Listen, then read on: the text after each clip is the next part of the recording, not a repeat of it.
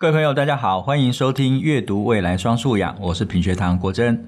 国文和历史是你爱不释手的科目，还是感觉到背到苦不堪言的科目呢？我以前小时候啊，历史真的是背到苦不堪言。那我们今天请到的来宾呢，是致力于历史普及的穿越者，也是全台最大文史类网站“故事写给所有人的历史网站”的共同创办人谢金宇老师。金鱼老师能够把历史说得迷人又有趣，出版的《崩坏国文》更是知识含金量满满哦，被许多老师学生称为神书的一本读本。才华洋溢的金鱼老师呢，还写言情小说，可能很多人不知道哦。他是少数在中国网络平台晋江文学发表连载也出书的台湾作家。那今天呢，我们就特别邀请金鱼老师来跟各位聊一聊。如何把正经八百的史料呢，用灵活的趣味跟眼光进行解读？金宇老师好，好，大家好。自己在读金宇老师写的这个《崩坏国文》呢，我就非常非常有感受哈。但是老师本来的专长跟你所学的主要的科目其实是历史，对不对？对。您对于历史的喜好跟兴趣是始于少年时期，那你少年时期是怎么从阅读历史中得到趣味的？其实是因为我从小据说啦，据我妈考古，我小时候都一直跟她说我是个唐朝人，我也不知道自己有这个倾向。但是因为我是独生女嘛，对于我来说，书就是我唯一的朋友，就是你必须要阅读。那我从一直都很喜欢，不管是跟我阿公阿妈看瓜皮，然后跟我妈妈的干爹干妈看京剧，然后看这些都是你被历史所围绕的，这是一个。那另外就是我对历史的兴趣确实是很早，我喜欢读这些有趣的小说、文章，然后各种的东西之外呢，我在高中的时候，因为读台中二中，我有个老师。其实现在想起来有一点点有趣，他就教我们念国史大纲。其实那时候说真的，我也不是听得很懂。我们是一个就是老师被特选的历史小班班这样子，我其实也看不太懂啦。我们就是自己拿了一本国史大纲，觉得自己跟别人与众不同。然后我觉得这是一个有趣的东西。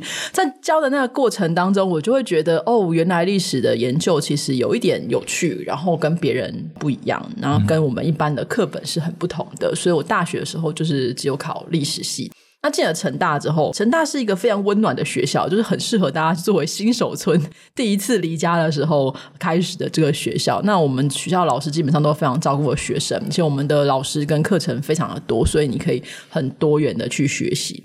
除了这之外，我主要的在研究的部分，其实到了清大。那清大刚好跟成大是完全有点相反，因为成清大是非常美式作风，就是谁管，你就是要认真自己研究吧。但是我们资源很多，书很多，然后大家经过就会说，哎，应该看另外一本吧，你就会去借另外一本。所以这个过程，我觉得是嗯，对自己的兴趣可以有更深一层次的钻研跟研究，然后想办法把它产出出来的过程。嗯，哎，刚才我听金宇老师在讲哦，在历史的阅读过程里面，包括我们自己，虽然只是课本里面，它并不是那种。研究型的大量的数据，但它也有很多关于人事实地物事件发展啊相关的延伸性的东西。历史在学习的过程里面，它必须读非常庞大的资料。对，你有没有特别的方式能够帮助你过去在历史的学习过程里面得到特别好的效果吗？这就是我觉得大家在读国文的时候最痛恨的一个东西，叫题解。演讲的时候很常听到小朋友们跟我说，就是题解为什么要背？好无聊，这么难听的东西我才不要看呢！怎么一天到晚都在背这种？我就跟他说，那其实是因为老师怕你们看不懂，就你们会有问题，所以帮你写的一个题解。你理论上你如果后面都懂的话，你就不用题解。但问题就是你就不懂啊，然后他们就会说哦这样子吼。那其实这个题解的概念，就是我们一般做研究的时候最简单的摘要这个概念哈，就是摘要。其实我们你看一本书一个论文，它非常非常你能不能写出摘要，就表示你有没有看懂。如果你写不出摘要，你就后面的研究回顾或是你在论点整理会非常痛苦。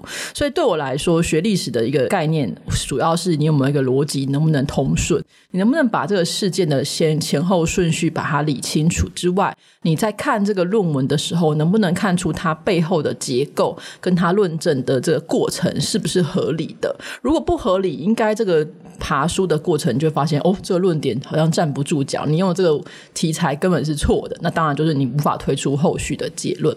所以，我个人其实常常说，我不觉得历史是一个文科，我觉得历史是一个逻辑的学问，是一个非常讲求你一般这个事情的叙述的逻辑之外，其实还包含了某种程度上人情世事的了解。比如说，在史书当中，两个人在吵架，记录可能写算了，但他那个算了是算了还是算了还是？啊，算了算了，那其实是不一样的概念。所以你就要根据你对于这个事情的了解，对于这个事事，对于人物关系的了解，你可能会做出一个推论。所以很多时候，我也觉得历史虽然是有趣的学问，但它有时候真的不太适合太年轻的人，会看不太懂在干嘛，爱恨情仇怎么回事呢？等等的。这是一个需要一点时间，但是这个逻辑如果能够顺利的被建立起来，其实是非常有帮助的。嗯，诶，这个跟我们在谈阅读理解的历程的中间那段很重要。嗯，也就是进行统整，然后形成一个核心的概念。那这个核心概念，如果从刚才金宇老师所说的摘要，摘要就是把上面所描述的这些重要的内容统合起来，然后变成是一个更为精炼的概念性的掌握哈。诶，那这里面就会牵扯到另外一件事情。刚才金宇老师也在讲逻辑这件事情，对。但逻辑其实形成在历史上面的这种，不管是学习或者在撰写历史的时候，它其实反映出来就是观点。所以这个观点它背后要有扎实的逻辑，才能够推导出这个观点出来，或者把他的观点给讲清楚。那你怎么看待？史观这件事情，因为你一定会看到同一段历史，但是不同的观点。那你怎么在中间？你要把它当做是是非对错的选择，还是把它当做它就是历史全貌的一部分？我觉得这是一个不一样的想法。我我觉得要跟大家讨论的一点就是说，历史不等于过去哦。嗯，就是说过去它当下发生有一件事情，它的客观事实是我跟国珍老师在这边录 podcast，它是一个客观的过去。但是当它被记录下来，可能是我跟国珍老师进到一个房间里面讲了一段话，出来之后我气冲冲的走了，可能是第一个。那接下来是哎出来之后我们非常和睦很开心的出来，然后接下来 podcast 就很开心。那如果是第一个说法的话，就会显示哎，那你在 podcast 里面那么开心，是不是假装的？其实在里面。吵架了对吧？还互殴了对吧？这样可能是这种情况。所以我觉得我们是过去发生的事情之后，每一个人根据他自己的站的位置、他的选择、他的想法、他对于事情的了解，把它记录下来。然后接下来再有下层的这些其他的研究者，我们再回去回溯。所以讨喜到各位手上的时候，那个真正的过去的成分可能非常非常的稀薄。那因此你去讨论到他到底是真的还是假的，谁说谎了？这个说谎的不可信这件事情，其实是。比较浅层次，就是我们在历史学当中称之为辨伪，好，就是分辨真伪。接下来另外一个层次是，就算它是假的，它有没有意义？它造假那个意义是什么？它的目的性是什么？我很喜欢讲的故事，是我有一次在一个朋友的古董店看到一个盒子，然后那个里面的东西真的丑到不行，那个就是被杯子真的丑到一个炸掉了。但是它上面贴了一个故宫博物院什么几号几号的宝物之类的。我就问我朋友说：“你怎么会有这个东西？”他说：“没有，我只是拿来玩玩。”因为他觉得很好笑，因为当时呢，故宫来台湾之后，很多人认为在故宫的宝物是赞的，所以他们就会把一些丑东西，然后去印的封条贴在上面。所以那个盒子的东西一定是假的，但但是有趣，那个真实的部分是当时的那个心态，所以你把这个心态写出来，或是你把这个造假背后的原因写出来之后，它也会呈现出另外一个时代，或是另外一个面向的历史。嗯，哎，所以这个就让我想到我在读老师的书的时候，哈，会让我想到我小时候看野台戏的经验。我小时候看野台戏的时候，我不是特别喜欢站在台前看这些演员演。我特别喜欢跑到后台去看这些准备要上台演戏跟刚下台的演员发生什么事情，所以我发现老师在谈历史这些内容的时候，不是去看主要的事件本身，而是看背后这些人到底之间有哪一些关联性。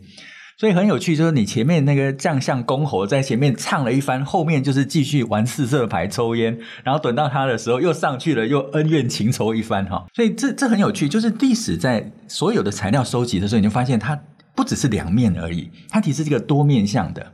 那刚才老师的讲法，其实是让我们了解到，真正在读历史的时候，不是看到台前的主戏。反而旁边的旁支才会是真正的重要的内容，因为上面的那台主戏其实都是这些旁边的内容最后建立起来的东西。应该说这件事情跟我们历史的发展有关哈。早期的，假如以中国来说啦，早期的话就是官方的历史嘛，二十四史，这是国家钦定的版本。那当然也有私人私修的状况，笔记小说等等。但到了现代，我们的历史学院就是我们开始在一九八零年代、六零七零年代之后开始关注底层的历史。一般人的历史，那我比如说，我们从账簿里面能不能得到消息？你这个账簿里面，黄老师这家里面花了一年花一百万，怎么花的？然后这一百万当中，老师竟然吃了五十万，太过分了！他到底吃了什么东西？这其实会呈现出一个非常有趣的氛围。这就让我想到那个黄仁宇的万历十五年，对对对对对，太厉害了！万历十五年，这个这个看起来生平无生平没有大事的日子当中，其实一切都已经崩坏，只是在后面你才会发生。所以这其实是近现代，就是我们就是近代历史当中很有趣的一个部分。当然，很多人可能不熟悉中医院的研究。我自己在清大的时候，因为种种关系，必须去见中研院。那我就发现，在中研院的研究当中，很多东西是蛮前沿的。好，包含了就是呃身体史，你怎么看待身体？你怎么看待这个肩膀？或是你怎么看待你的？痛苦，你的疾病，这都有个背后的脉络。那是性别史，当然更不要说，还有种种的宗教。你看，当地就是现在大家很喜欢讲什么八加九正头这些东西，在一九九零年代、二零年代，在呃两千年的时候，在中医院已经都研究过一番了，包含了怎么通灵的这个过程，它是怎么形成的，它其实有一个非常严谨的东西。所以，我们其实。当初做故事，或是我现在写书，都是一样。我希望能够嫁接这两件事情，不要让学术领域当中的东西变得好像它是一个高高在上、要不可攀的。那尤其是我们台湾学术研究，其实坦白说真的很强哦。我其他领域我不知道，但至少人文领域是很强的。老师们也会需要知道别人到底注意的是什么，他可以多发挥的东西是什么。这个过程我觉得非常重要。嗯。刚才金宇老师在聊啊，知道说老师在历史上面有很扎实的学术养成。那我知道老师其实当时也在历史的发展的学习路径上面想要走上学术界，但后来老师转成为不能说科普，而是食谱呵呵 历史的平民化跟普及化。那老师是怎么样的因缘际会会有这样的想法？因为这个其实解开了读历史重不重要，跟历史可以为我们带来什么帮助。后面我想问的这个问题，所以我想说，从这个脉络来看，前面的转折跟后面我们想要探讨的读历史跟历史会给我们带来什么样的影响，这中间的关系。我觉得内在跟外在的部分我分开说。内在的部分是因为我一直在 PTT 上写文章，那 PTT 上大家就会有敲碗什么金鱼大出来开示，那我就会出来开示一下。其实当时我真的坦白说，读书也读的不是很多，但就是讲嘛。那我就想说，既然问了这个问题，那我就诚心诚意的回答你，我就会找资料帮他写出来。那因为这个关系，我发现我除了原本写小说的这个兴趣跟小小的才能之外，我还蛮擅长把这些东西翻译成大家看得懂的话。所以后来我比较认真。去发展这个部分，这是内在的部分。而且我觉得那时候到我毕业的时候，大家的启蒙读物都还是吴姐姐读历史。吴姐姐现在已经是年纪真的蛮蛮长的一位就是作家了，她已经绝对不是吴姐姐，她是非常认真的一个作家，而且写的很多。可是你说版本到我们现在小朋友他们愿意看吗？其实是一个很大的问号哈。它有它的时代性，这没有办法。对我来说，我觉得我们其实是需要新的写作的人。但当时我放眼过去看，我们当时台湾的出版界。台湾自制的文史类的普及的读物极其少，大部分都是从中国买那种很简单，可以反正简繁翻译就可以了嘛，这是非常明确的状况。你买一本书才三万块，我干嘛要等一个作者等他五年十年的呢？你还要给他那么多钱？我简繁翻译修改一下就可以上市了。所以我觉得这是一个危机哈，因为我这也是因为我喜喜欢看言情小说，我发现我们的言情小说之所以衰败，就是引入了太多，就是很便宜就可以取得。的这些简体的小说，以至于我们自己的作者就没消失了。你看现在还有多少人看言情小说，根本就没有，作者也消失，所以这是一个危机，我们必须要认真的去挖掘这样的一个产物。这是一个我自己来说内在也有点外在关系。那另外更实际的问题就是，我当时在大学的时候帮助我的老师王文霞教授做一个教育部的前导研究计划之类的，就是去搜寻当时所有台湾的历史系。当时在我读书，台湾有二十一个历史系。那我当时就算了说，哎，我们一年其实可以毕业将近一千个学生。但是实际上，真正进入学术界，可能最后二十年后剩十个，那剩下的九百九十个都去哪里了？这是一个很大的问题，我们必须要去解决我们这个科系存在的很重要的危机。那如果我们不去跟这个社会去对话的话，我们就肯定会被消融啊。然后你一天到晚那边哭说：“哦，我们都没有人就是理解我，没有人会同情你的，因为你没有认真的努力去做过一些尝试。”所以那时候，其实二零一四年就太阳花学运之前，我跟我的学长姐们见手啦，然后。冯文，其实还有一位是现在在中研院的黄之燕学姐。那当时我们其实就讨论说，哎，我们是不是做一个简单的 blog，就是大家反正就有趣嘛，哈，就写写看，可以推广就推广。但是没想到那一年就太阳花学运就爆发，然后我们就哦，好像有一点社会责任呢，应该要尽一下呢。然后我们就把这些相关的跟台湾相关的话题，然后可以把它整理的，就让它上线，这个网站才慢慢的做起来。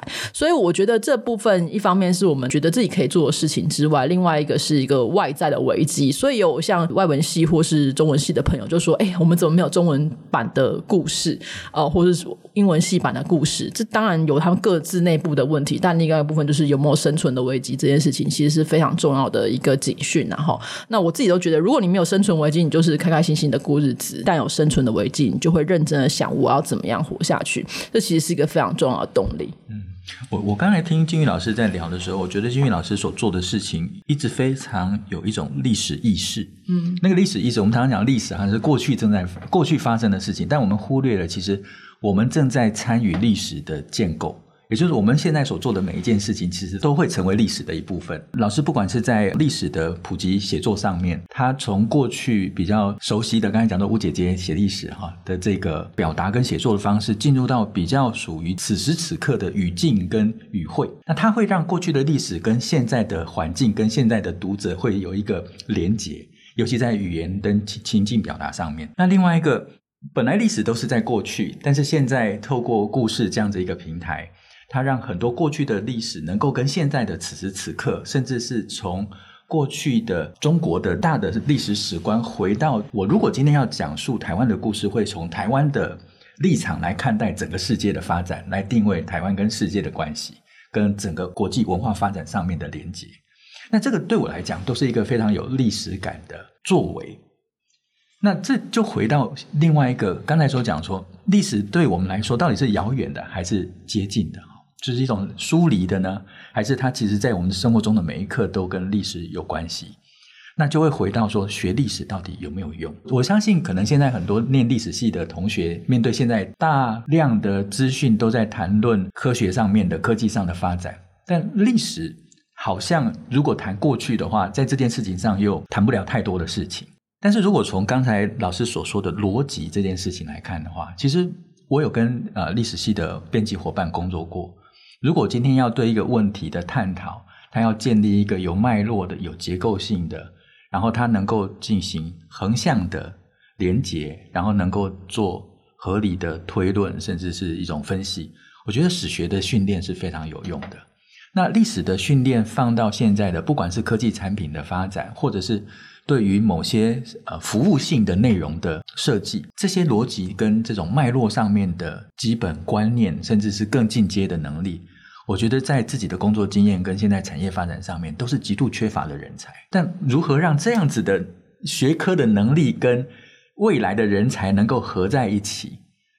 从你对于历史的了解，跟你对于现在社会的观察。你的看法？因为这可能是学校学科上面可以调整的方向。我其实觉得这件事情，第一个是我们当然历史系大部分的开课还是以传统的这些分门别类，世界史、台湾史、中国史这个分类为主。但确实是我们应该要加入一些比较，比如说实用性，就是能够帮助学生去想说，我还可以做什么。首先就是你写作能力，我们历史系是不教写作的，所以对我的老师们来觉得，我们系里面或所里面竟然有个人可以在这里要出书，也太厉害了吧？但是。doesn't 我我我觉得那是因为我喜欢写，你因为喜欢写，你就会想办法我要改进。可是写作或是普及写作，或是我们做最基本的非虚构写作，它是有 guidebook。是绝对可以有 guideline 可以教出来的，但我们目前没有人教，所以这部分是我蛮希望我们可以在未来可以努力一下，至少我们学生写作出去，他可以文文不要说文情并茂啦，不要什么临表涕泣啦，至少他可以把事情讲清楚，这是第一个。第二个部分就是他能不能去透过我们的其他学科的帮忙，像是人类学、民族学的这些调，或是我们最基本的调查研究这件事情，我有很多学长姐在做硕硕博论的时候，他们就是搬一张椅子坐在庙前面，然后访问那个阿公阿伯，或是等等的。在这个过程，其实你在这个结构当中，你如果有个 sharp eye，就是那个聪明的眼光，你就会发现这个结构它很有趣，它是怎么样处理的。如果这样的训练，我们可以让大家把它想到，比如说你今天要卖一个房子，你这个房子就是说两代同堂婆媳可以共住，你觉得这个房子卖得出去吗？绝对卖不出去。不会啊。对，就是大家就想说，谁要跟婆婆一起住这样子？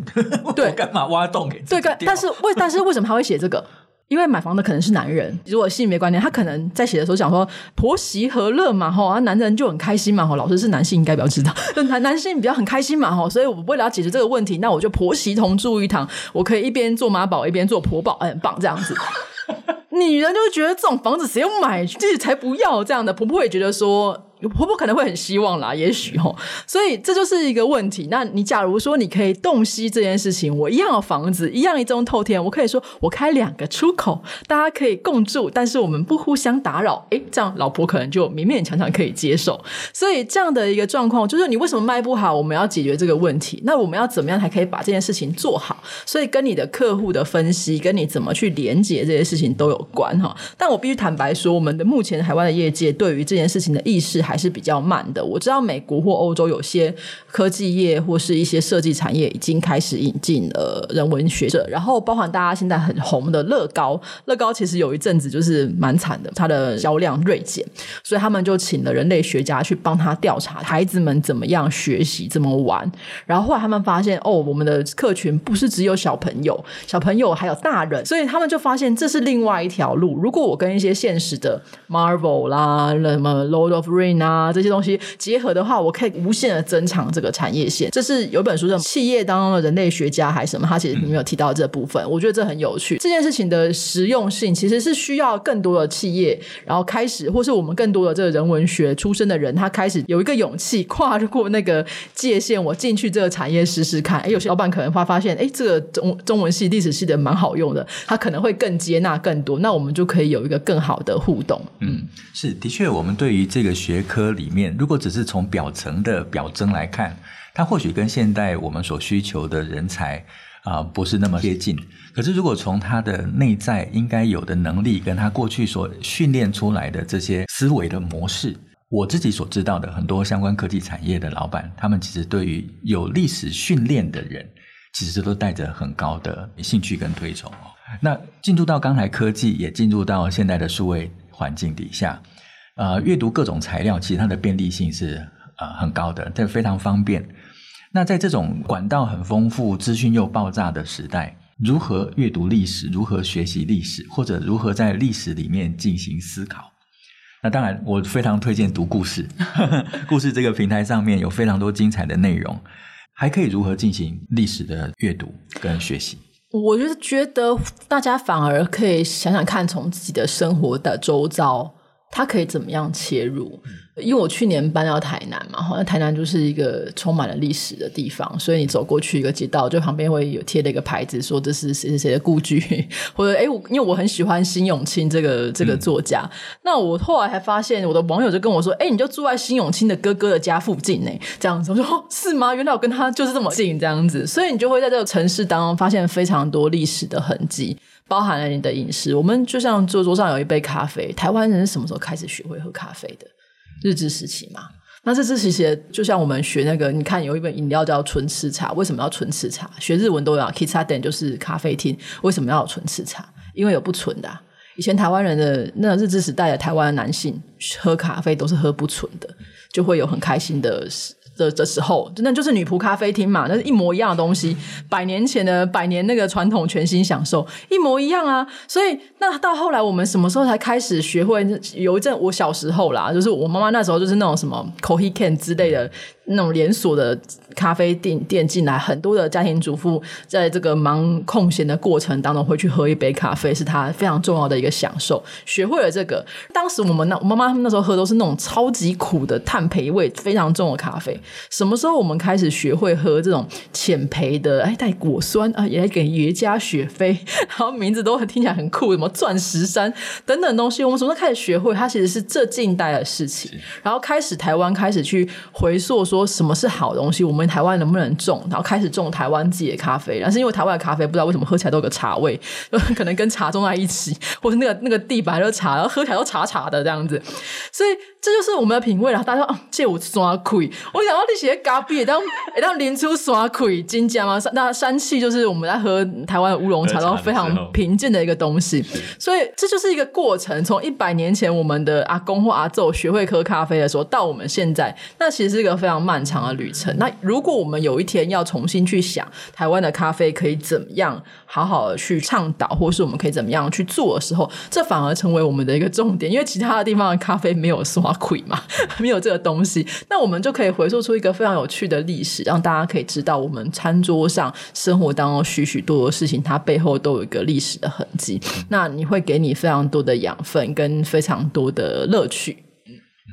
我觉得刚才金宇老师讲哦，的确历史就存在我们的身边哦，甚至在很多跟长辈的对话里面，都能够回溯一段可能对我们来讲是陌生的，可是却是我们长辈生命经验很难磨灭掉的记忆哦。我想这都是历史的碎片，但这些碎片如果我们能够有意识的去把它串接起来的话，其实背后就有一个大历史的存在。那我自己在小时候，我很长的时间是在北投长大，就是离开宜兰到台北，那我就住在北投。北投我以前住的地方旁边有一栋叫空军大楼，那是一整栋都是块木做成的，本身原来应该是非常高级的招待所。后来我慢慢的去了解，都是眷村哈，就是这些呃军人子弟他们住在里面，才知道这个空军大楼以前的确是以前空军的招待所。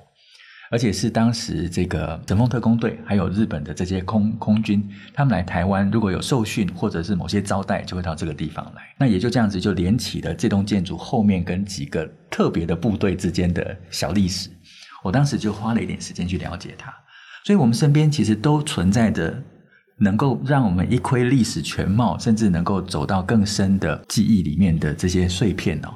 那我想，这就是刚才金宇老师所讲的，我们如何在现代的生活里面去发掘，甚至能够在现在方便的这种数位资讯里面，能够为自己创造历史的阅读跟学习，其实就在我们身边的一些小事情上面了。我其实觉得这件事情哦，就是我们如果把人看成一本书，英文有句话嘛，You can he can read me like read like a book，嗯，就是他可以看我像看一本书一样。如果我们把每一个人看成一本书，当你在接触很多陌生的人的时候，透过简单的一些对话，你就可以很快把它定位在一个脉络当中。比如跟老师刚刚国珍老师聊天，哎，老师是宜兰人，因为他讲到新竹，嗯，新竹吗？我不是，是宜兰哦。哦，在北投哦，还有，所以你其实可以串接出相对应的故事。嗯。那我们也可以很明确、很快的了解这个人他的想法跟他的。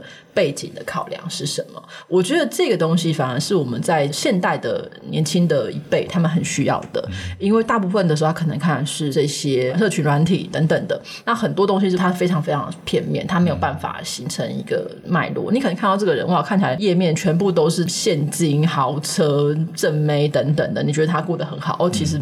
不一定啊，那所以这些表象之外，他有没有办法？你看到这个人的时候，你看到他背后的过程，然后你去推论，哎，这个人他的下一个 move 或他的考量会是什么？嗯、我自己因为在故事呃工作的时候，或者在其他的这些专案工作的时候，我常常会面对很多的客户，很多人蛮蛮喜欢我的，原因就是在于他我们很常在聊天的过程当中，我是一个不得不说我在这一点还蛮自豪，就是我是一个蛮优秀的口述历史学者，就访谈的人，所以每个人都会跟我讲很多很多的故事。那我。们可能哎，我们在历史学上读到一些书，所以我讲到说，我就跟他说，哎，那你是在什么什么地方读书吗？那你认识那个谁谁吗？那瞬间，他就哇，我跟你的那个距离瞬间拉近，这样子过程当中，我们就很容易可以了解跟沟通彼此的这个需求。那我能不能做这个事情？所以我，我我个人其实觉得，如果历史系要有几门必修课之一的话，我反而觉得口述历史是非常非常重要的。就我们学会提问，学会。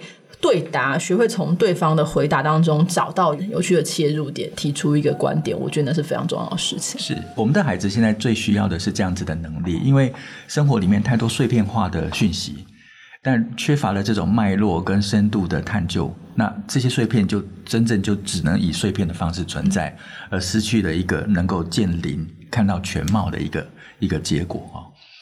好，那刚才啊、呃，金玉老师。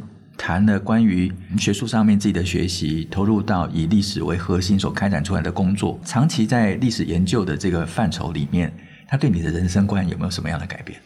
我或者塑造了你什么样的人生观？很多人觉得我是历史学家，应该蛮守旧的，或是我们会就是几乎其实，或是很喜欢住在很想要住在一个老房子里面。但是我都会跟大家说，我其实是个非常现代的人。我觉得历史它有一定的过去，就是它已经很多东西，它其实已经过去。有时候你真的当然有抢救的时候，但是有很多时候你必须知道，那就是那个时代所留下来的东西，它已经不太可能再回来，因为时代的背景就是这样，我们非常清楚。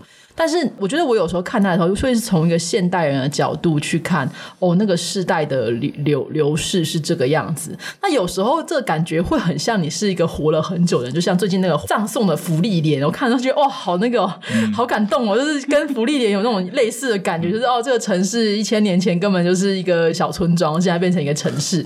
对我们来说就是这样。哦，那个世界也很多时候看到这些东西，你就会沧海桑田，这世界的变化都会很快速。所以很多时候，如果说人生观来说，我后来发现，就是你必须要等待。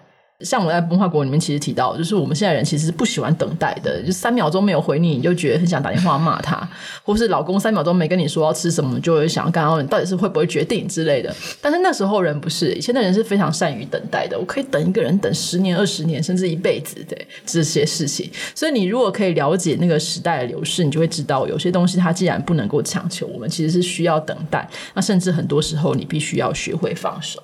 嗯，讲到等待，就是个有趣的主题哦。但很多时候，在这个时代，尤其这种快速的时代，等待是一种奢侈啊。哦，我们我们其实，在这种所有的事情都想要速成的状态下面，时间的这种质地似乎就跟以前不一样。没错，嗯，我后来读历史有一个，我不知道你是专家哈，所以我我就觉得说，读读历史对我来讲有一种感受，可能今天可以跟你交流一下。就是我认为历史就是一种时间的面貌。时间其实除了手表上面你看到那个不断循环的历程之外，或许历史上面的改变，历史上面所创造出来这件事情，它其实是时间的面貌。历史一定跟时间都有关系。那如果说刚才金鱼老师所说的，经营在历史里面，好像他是一个比较啊、往回看的人，但其实不是。刚才金鱼老师在讲说，他是一个蛮现代的人。